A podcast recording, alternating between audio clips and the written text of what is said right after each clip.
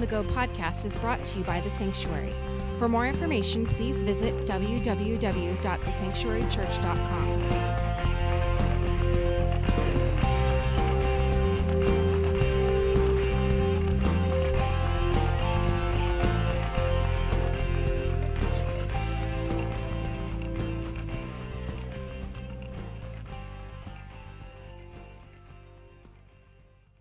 This morning, I get to be with you again. Uh, for those of you who had the opportunity to uh, spend some time with me last week, uh, you know that I started a, a, a new two week mini series, uh, today being the conclusion of that, under the banner of At What Cost. Um, I, it was such a fun time. I know it was a, it was a serious time, a very sobering time. Uh, this morning, I get to now take where I left off and kind of uh, expand on things a little bit uh, and looking forward to it. But before uh, doing so, I want to just uh, reference the fact that uh, Pastor Marty is going to be back with us next Sunday to start off a new series called The Spiritual Journey.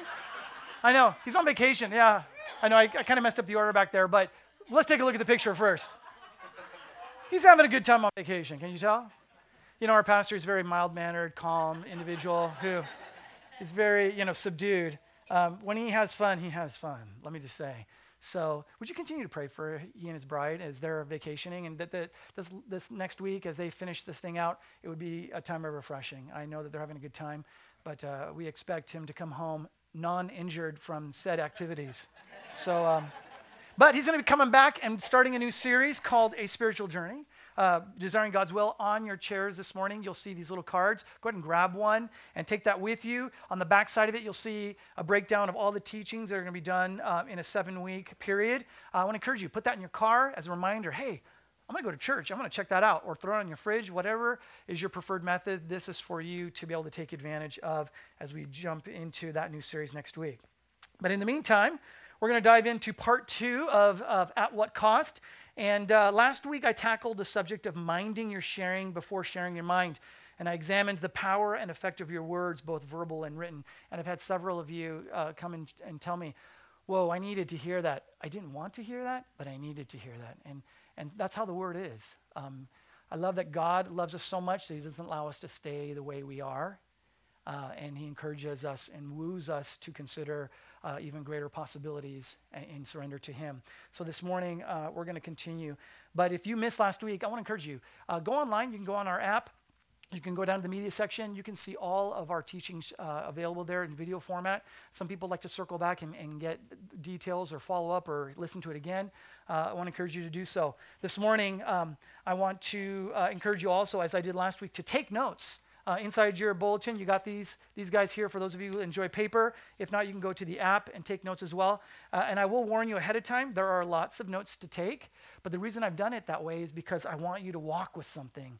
Um, sometimes we can listen to something and be like, yeah, yeah, yeah. And literally tomorrow someone goes, so what was Sunday about? And you're like, uh, I know, I think it was, it was good but you, you didn't have something to walk with. I want you to walk with something that you can apply and, and reconsider over uh, the next uh, course uh, of your of days as you go along in your given week. So uh, take notes. Let's pray first as we ask God to speak to us.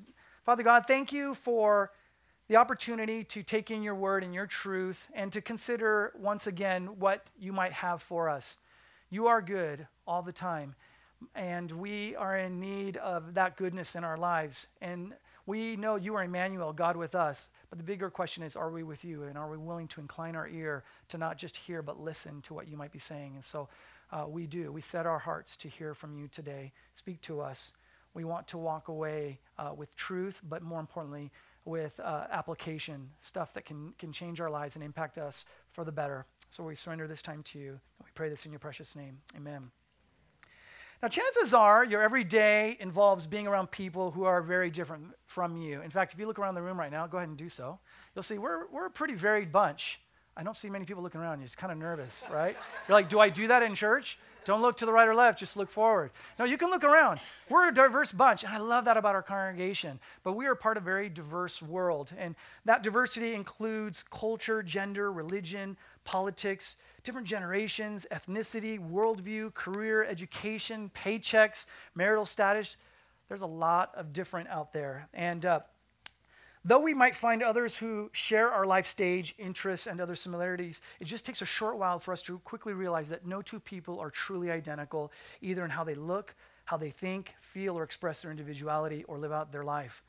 What that means is we are part of a very diverse world. And amidst those differences, I've noticed a few common trends and tendencies out there that we may want to reconsider. And I would submit not fully knowing what to do with those who are different than ourselves. And I think we do struggle with that, whether we readily admit it or not.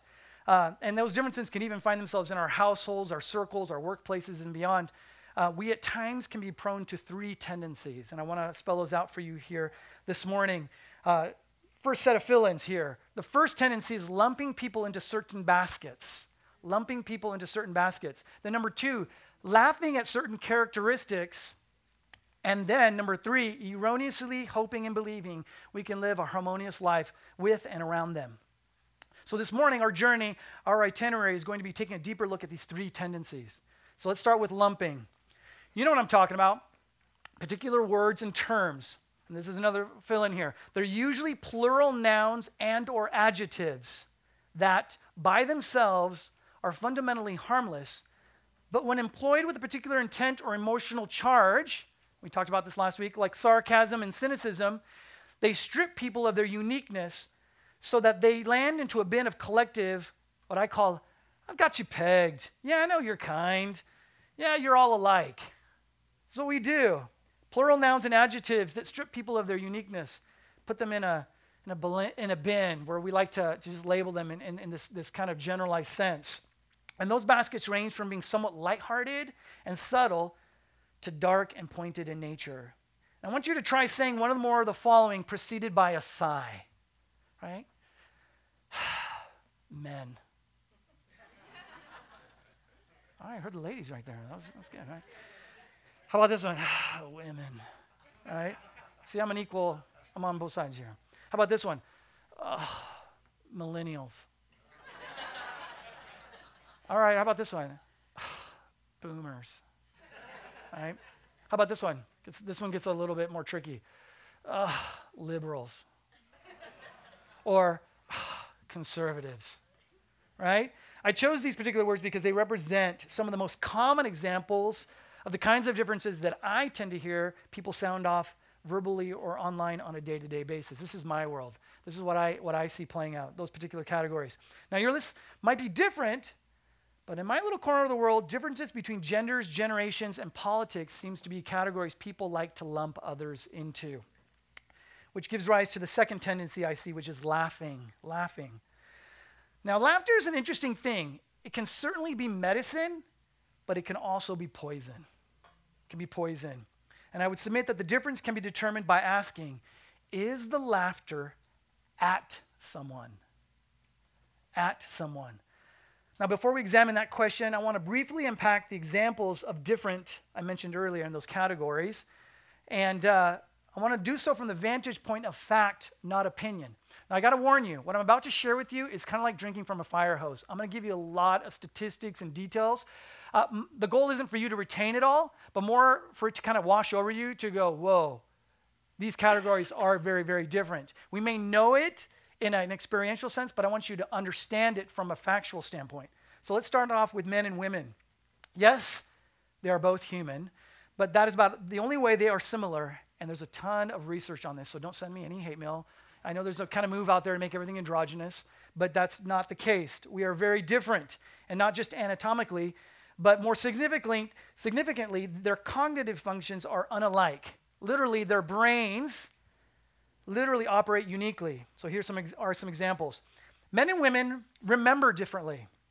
All the husbands out there go, oh, I know that one. All right, so check this out. women have a larger, what's called a hippocampus, which is a small curved formation in the brain that plays an important role in the limbic system where memories are stored, associated with learning and emotions. This is why women can tend to recall memories and experiences more readily and in greater detail than men. That's why they remember that conversation from two months ago. they know every word you said. Literally, their brains are wired to be able to do that well.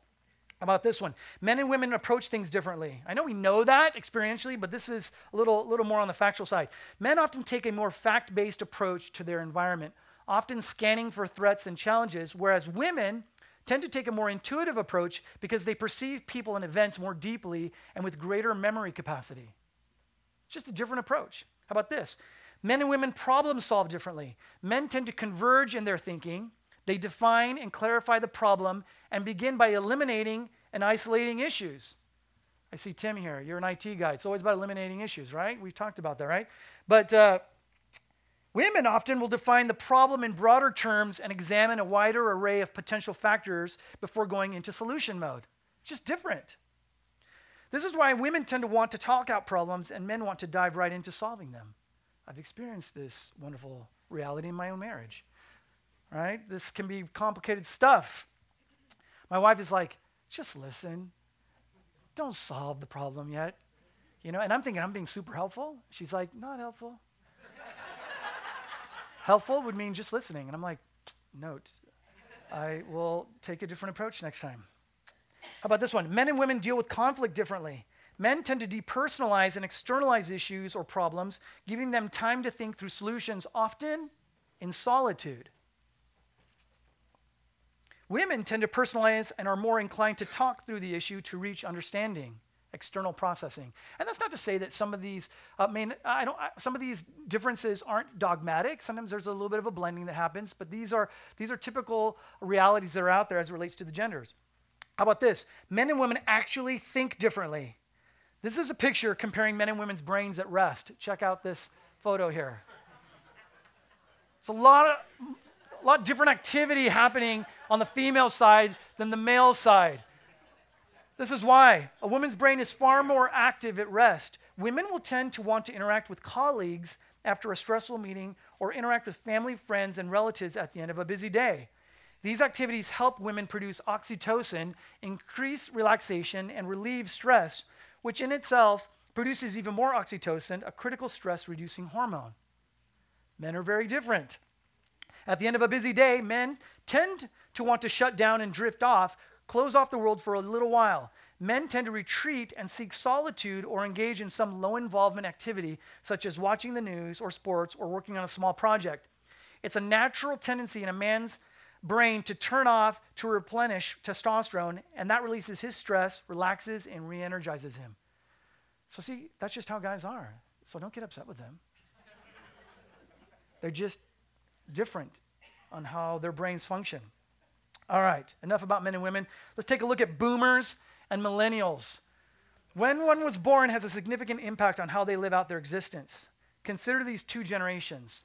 And yes, I do know that there are more, but since I didn't want to have you here for endless amounts of time here, I just needed to narrow things down. So one was born between 1981 and 2000, the other was born between 1946 and 1964. Boomers and millennials have experienced and been influenced by radically different historical milestones. They have literally grown up in completely different worlds. For boomers, they've grown up with civil rights, the Vietnam, excuse me, the Vietnam War, the sexual revolution, the Cold War with Russia, space travel, the highest divorce rate, and the second highest marriages in history. They were post war babies who grew up to be radicals of the 70s and yuppies of the 80s. The American dream was promised to them as children, and they pursue it. Millennials, they've grown up with, with the digital media movement in a child focused world with school shootings, terrorist attacks, AIDS, 9 11. Many of them have grown up as children of divorce. They hope to be the next great generation and to turn around all the wrong they see in the world today. They've grown up more sheltered than any other generation, as parents have strived to protect them from the evils of the world. And they've come of age in a period of economic expansion and kept busy as kids and are the first generation of children with schedules. Boomers and millennials typically have different core values. For boomers, typically their values are anti war, anti big government, anything is possible, equal rights, equal opportunities, extremely loyal, extreme loyalty to children, involvement, optimism, personal growth, team orientedness, work, wanting to make a difference. For millennials, typically their values are achievement, avid consumerism, civic duty, confidence, diversity, extreme fun, high tolerance, high competitiveness, liking personal attention, self confidence, sociability, membership in a global community, tech savviness, being spiritual, wanting things, optimism, realism, and having street smarts. Very different. How about this? Boomers and millennials' thoughts on leadership and authority are generally unalike. For boomers, typically, they prefer leadership marked by consensus and authority that is impressive in nature. That means having credentials. For millennials, typically, they prefer leadership marked by achievement and authority that is relaxed in nature. So, so different. How about this? The methods and preferences of, preferences of communication for boomers and millennials are often very, very different. For boomers, typically they prefer methods of communication to be diplomatic, in person, speaking open with a direct style, presenting options with flexibility, face to face interaction that answer questions thoroughly, the avoidance of manipulative, controlling language. Whereas for millennials, typically they prefer methods of communication to be polite, positive, respectful, motivational nature, but preferably electronically via cell phones, instant message, and text, because they're a lot more fun. Communication in person is reserved for only in situations where the message is very, very important. Can you see how we're, we're, we're just so different? All right. Finally, let's take a look at conservatives and liberals. A hush falls over the crowd here. And I, trust me, I'm not trying to open a can of worms here, I promise. But typically referenced in the realm of politics and thrown around by network, uh, network news channels, these identifying terms represent two different perspectives or ways of thinking on a variety of matters. And, I, I and you're like, duh. Uh, I, have seen that out there. Generally speaking, those who identify in part or more with either vantage point have a distinguishable convictions and behaviors in support of those beliefs. And here's an important part those convictions often are believed to be fundamentally correct, with the other side being fundamentally wrong. The most notable differences include the role of government, traditional progressive values, the structure of society, morality, the economy, vision of the future. But I want to go back to that little statement that I just made moments ago, especially when it comes to, to liberalism and conservatism. Typically, they look at the other side as, as getting it completely wrong, fundamentally. We have a massive divide in our nation, and it's complicated. For those of leaning towards the conservative side of things, they typically place a high value on elements like limited government involvement in the private sphere, free markets, traditional values, religious values, strong personal responsibility, individual liberties, and a strong national defense. For those leaning toward the liberal side of things, they typically place a high value on elements like equal opportunities and equality, governmental involvement in the private sphere, civil liberties, inalienable human rights, and progress.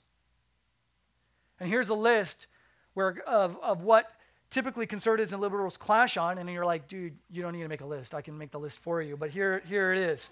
Some of what they clash on abortion and euthanasia, the death penalty, economy, energy, climate change, healthcare, immigration and security, gender and LGBTQ matters, the international community, taxes, right? Whew. Complicated.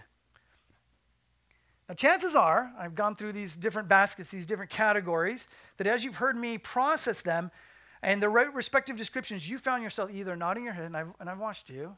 By the way, you guys are so much more awake than the first service. I can say that because they're not here.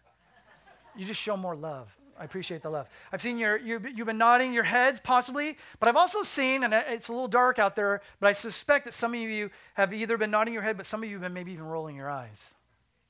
And the reason why is because you've probably experienced how those differences can and do affect the day to day living that we all uh, live out. And we all have stories to tell. And chances are some of those stories are not very fun stories, right? But as I stated earlier, and I'm sure you would agree, there's a whole lot of different going on. And the problem is, is that those differences, more often than not, become divisive. And the way they do is because how we treat them, uh, and, and as exhibited in our responses, uh, shows that the chasm is just super, super wide. As much as we would love to say that we are a tolerant society and we are, uh, we have lots of Facebook friends, we don't always act very friendly. And that's just the, that's just the fact of the matter.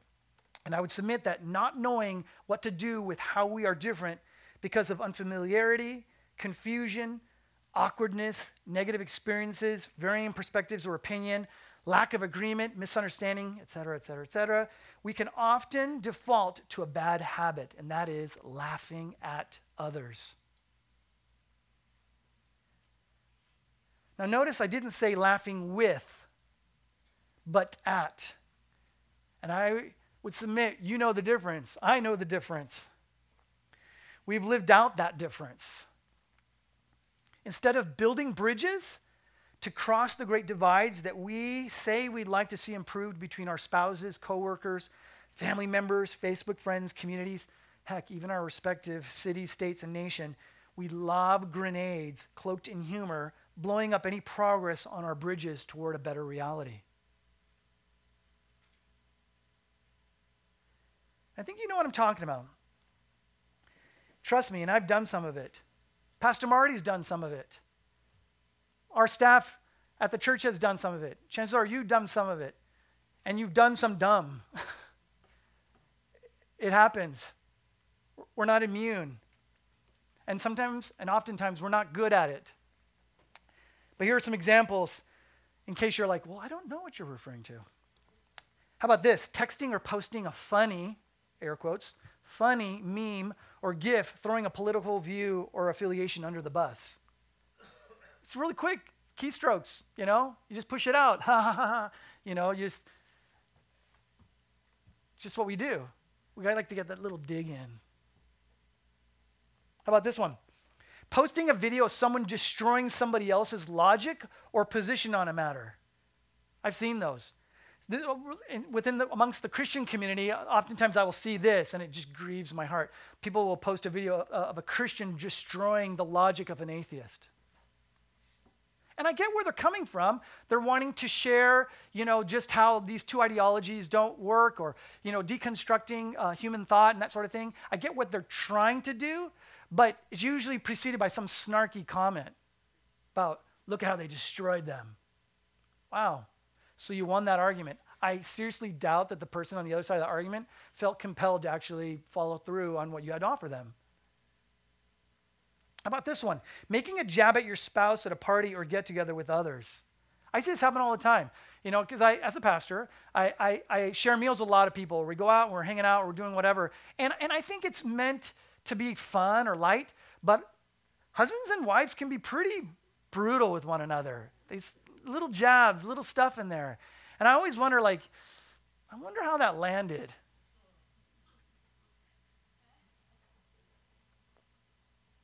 Here's one that I hear women say somewhat frequently.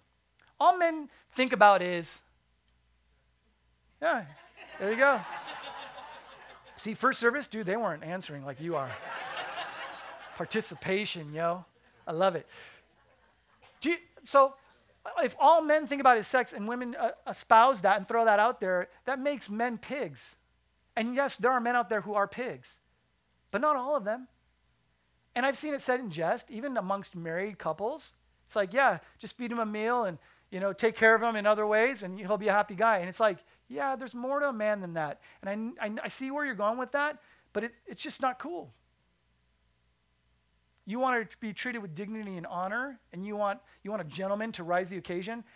That doesn't inspire gentlemanly thinking. He's more than that. How about this one? Jumping on a bandwagon with your like of how ridiculous you think a certain generation is or can be. And a recent example of that that I recently stumbled on was by a well-known Christian comedian who I particularly enjoy, but his name is John uh, John Crist. Anybody know him? Follow him online? I don't know. Some of you see a few hands. Very, very, very funny. But he put out a video uh, a, a, couple years ago, and the title of it is called uh, Millennial International where he spoofs organizations like Compassion International, where you can sponsor children uh, who are facing huge economical challenges. And he suggests that millennials need sponsors as well. So check out this video, you'll get a little taste of what I'm talking about.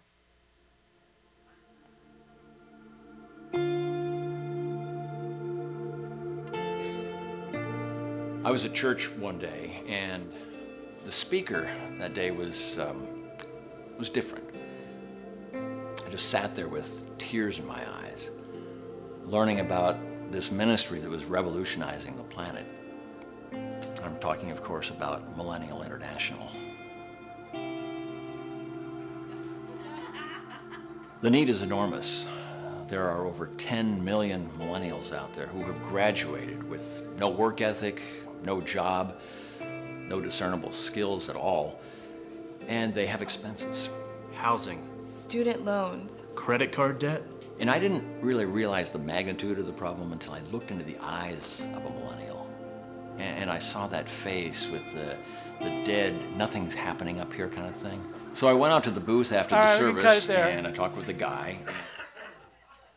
See, we laugh and we think it's, it, it- it's like super, super funny because it is funny on some level. But I remember a couple years ago when I first stumbled on this video, we were playing it. I think it was something. Uh, in fact, we were in that little tiny room, which is in this in this building here, and there's like a little conference room in there, and we were watching it. And seated there uh, on, on our staff, we had a couple millennials, and one of the millennials s- said, "You know what? This is funny, but this is completely insulting." And some of you have experiences where, yeah, I can identify with that because I've met a millennial that's like that. I get it. But do you know how many people I saw like post this video and repost it and repost it?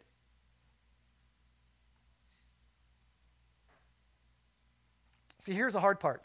Sometimes, not all the time, the humor we participate in that pertains to our differences appears at first glance to be somewhat benign in its intent. It's only in the aftermath that we realize the extent of the damage that can be done. Cheap laughs can often end up being very, very, very costly. Very costly.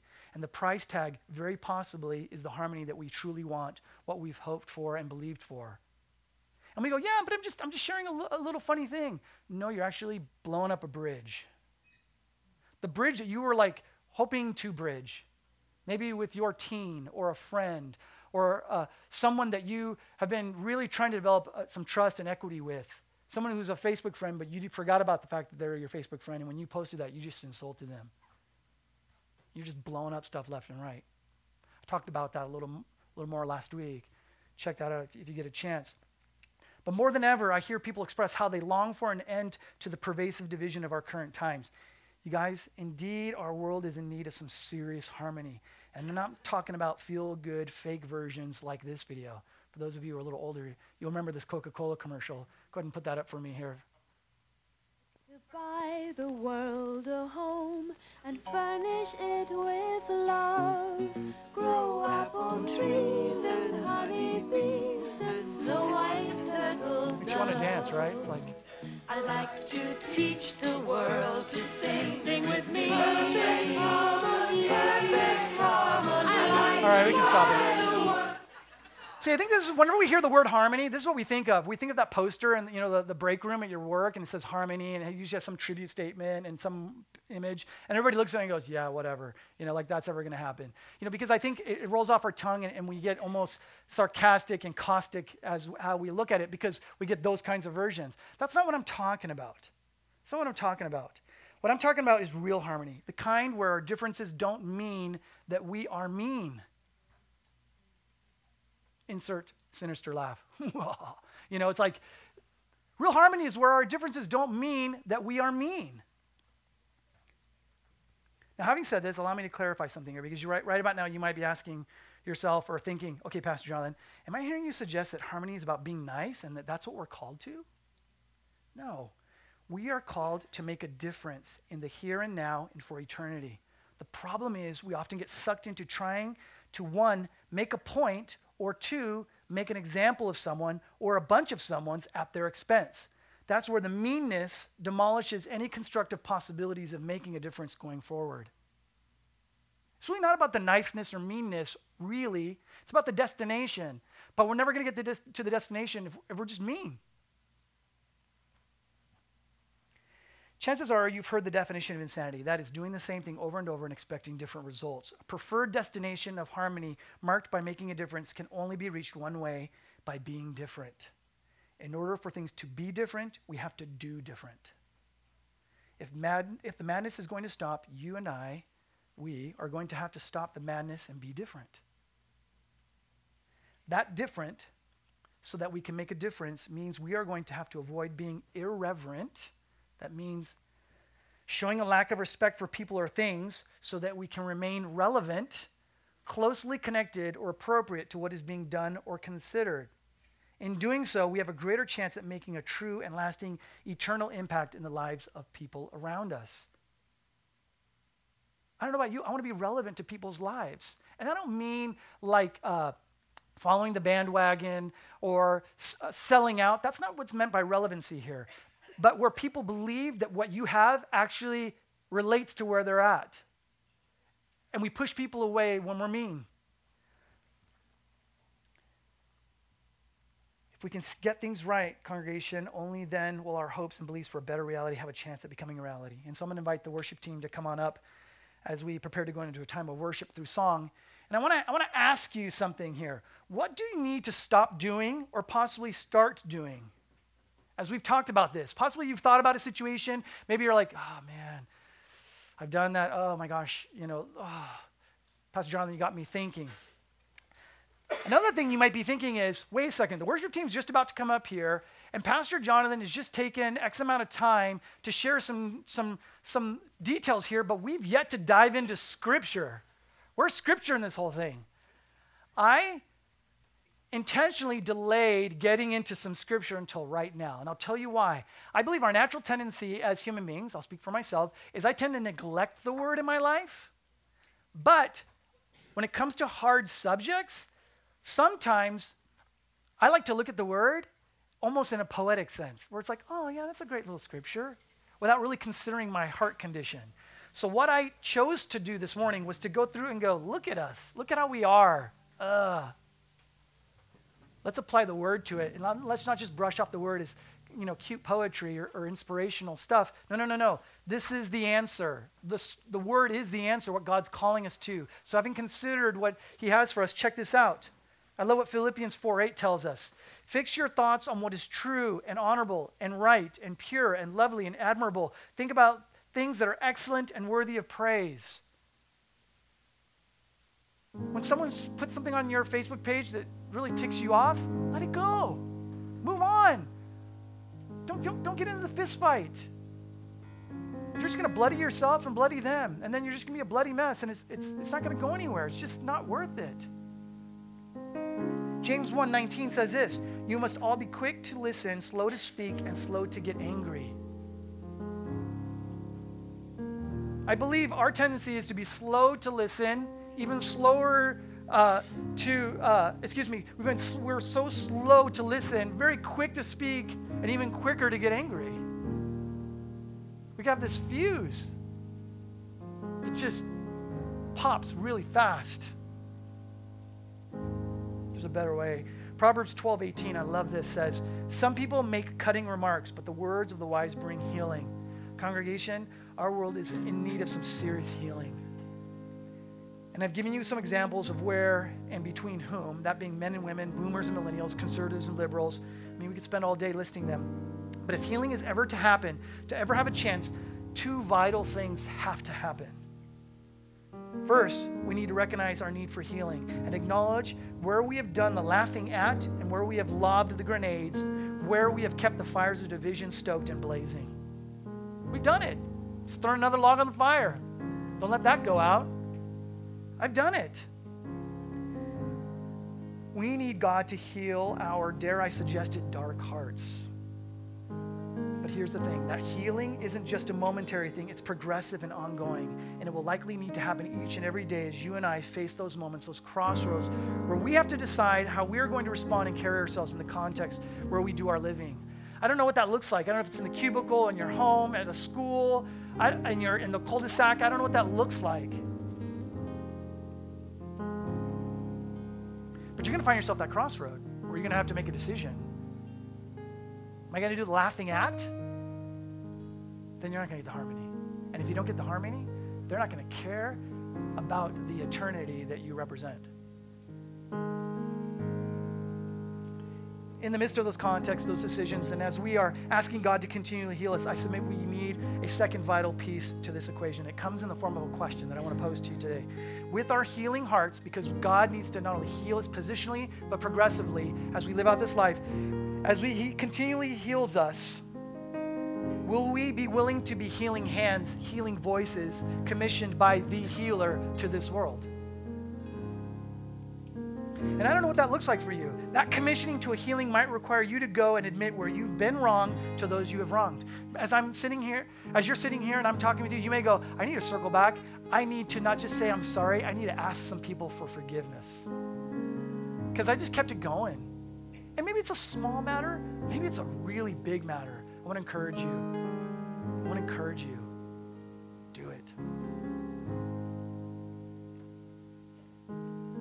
If we ask God in earnest to show us our part in the mess, and if we respond by humbly inviting Him into that mess, He will also show us what our part is to be in the wholeness that happens in us and through us. And that's what I believe God is calling us to, congregation, this morning. Let's pray. Father God, thank you that we could stop and consider your truth. I pray now, would you have your way in us? As we sing these songs, bring to mind those things that need to be made right, both historically, maybe we need to follow up on, but even going forward, even as we enter this afternoon, we have conversations with uh, friends and we begin to interact, that these things would be brought to our mind and that we would be quickened to choose a better way. But we invite you for healing now, but also for healing going forward, that we might be your agents to heal a world that is very divisive, representing you, the Prince of Peace, the God of grace, the God of love, God of truth. So, Lord, we commit all these things into your hands